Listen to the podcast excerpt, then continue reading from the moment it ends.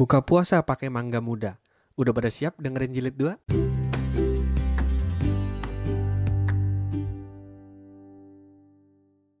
Oke, mari kita lanjutkan. Jadi, gimana cara identifikasinya? Gimana cara menilainya?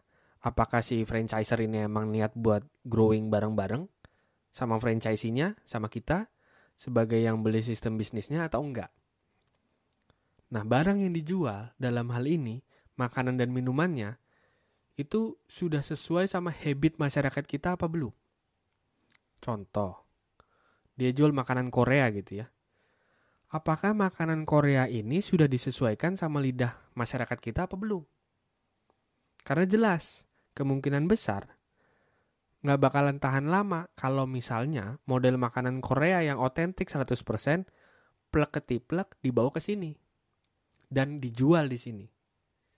Karena beda budaya, kemungkinan besar pasti beda juga seleranya. Nah, untuk yang ini itu harus objektif banget sih menilainya. Jangan terpengaruh yang viral-viral gitu ya. Nah, saya mau cerita sedikit. Ini zaman saya SMP dulu.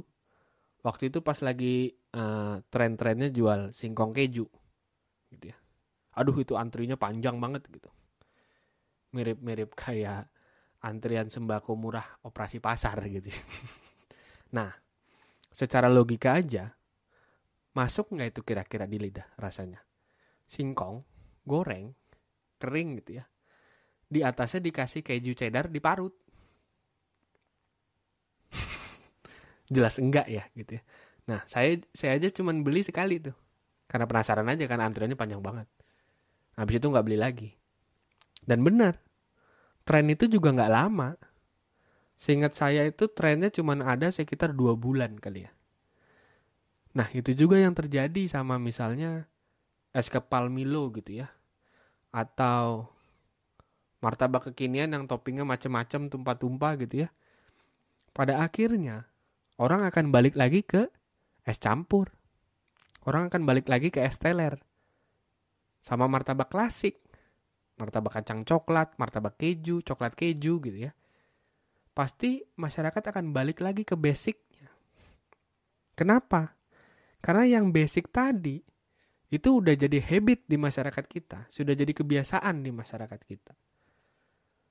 Nah, lebih mudah buat ngikutin maunya market daripada kita create market.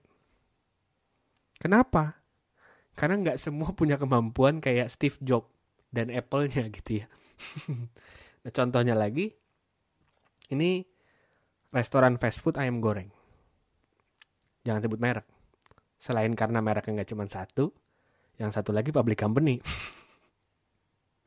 nah mereka ini kan akhirnya melakukan sebuah bukan sebuah, justru mereka melakukan beberapa adjustment, melakukan penyesuaian-penyesuaian dengan market kita, menyesuaikan sama habit sama kebiasaan masyarakat kita.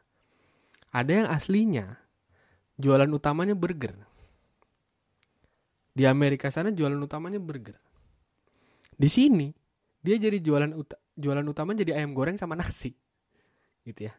Ya tetap jual burger, tapi nggak jualan burgernya tidak seperti di Amerika sana gitu ya. Bukan produk utamanya. Udah tahu ya pasti merek ini apa ya. Nah, kemudian ngomongin soal nasi nih. Pertanyaannya lagi, emang kalau di Amerika mereka maketin ayam gorengnya sama nasi? Kan enggak, gitu ya. Mereka biasanya masangin ayamnya tuh sama kentang atau sama roti sama jagung gitu ya. Lah kalau di kita jagung rebus makannya ya sama sayur asem gitu kan. Masa jagung pakai ayam goreng tepung? Aneh banget. nah, itu baru dari sisi strategi bisnis. Dari sisi identifikasi market. Nah, sekarang kita ngomongin soal prospek cuannya.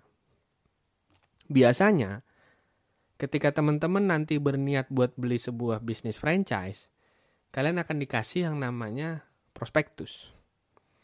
Bentuknya buklet. Nah, di dalamnya itu ada tuh proyeksi keuangan dari bisnisnya.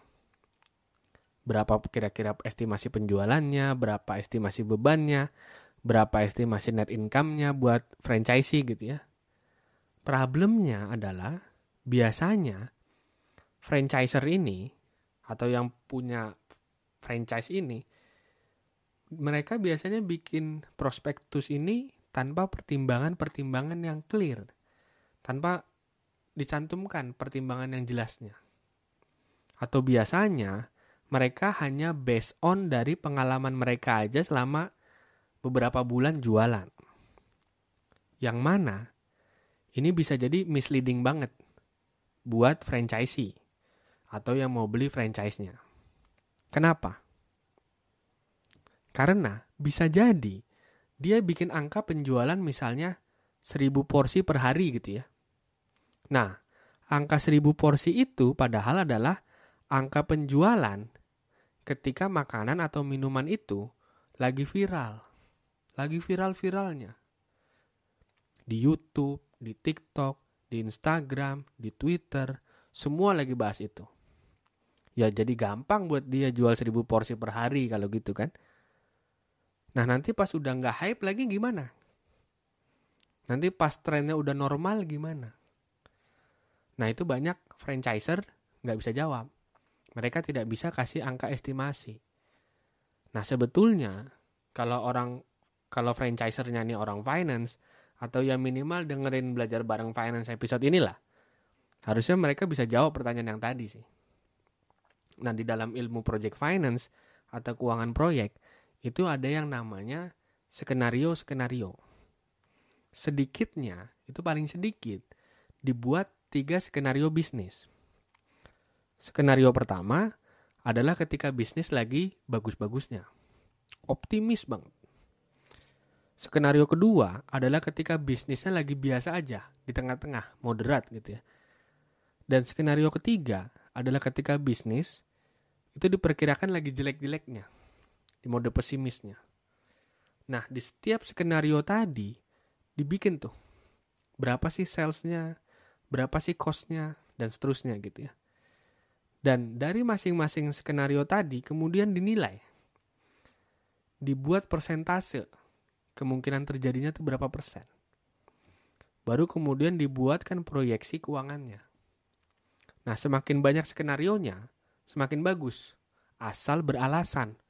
Jangan kemudian asal banyak aja, bikin berapa? 10 skenario. Alasannya kenapa 10? Nggak punya, asal banyak aja, nggak gitu.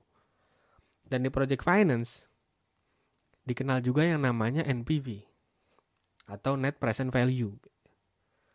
Beberapa prospektus franchise F&B yang saya temui, mereka biasanya hanya mencantumkan uh, eh, BIP-nya aja atau BEP-nya aja, atau break even point-nya aja dua ini antara NPV sama BIP ini adalah dua perhitungan yang berbeda.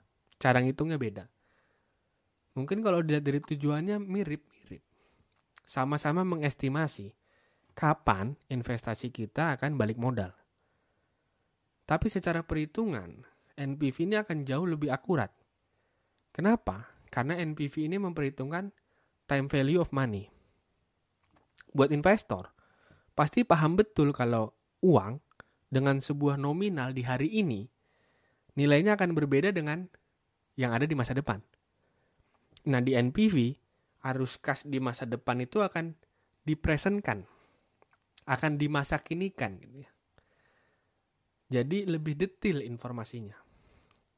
Nah, franchise F&B yang bagus sih, kalau menurut saya ya harus ada semua yang dari tadi kita udah bahas ya. Pertama laporan riset marketnya, plus adjustment kalau ada kalau dirasa perlu gitu ya. Terus skenario proyeksi keuangan dan juga NPV, perhitungan NPV-nya. Gitu sih. Mudah-mudahan dapat ilmunya ya. Makan ikan di pantai Jimbaran. Ikannya ikan patin. Selamat lebaran, mohon maaf lahir batin.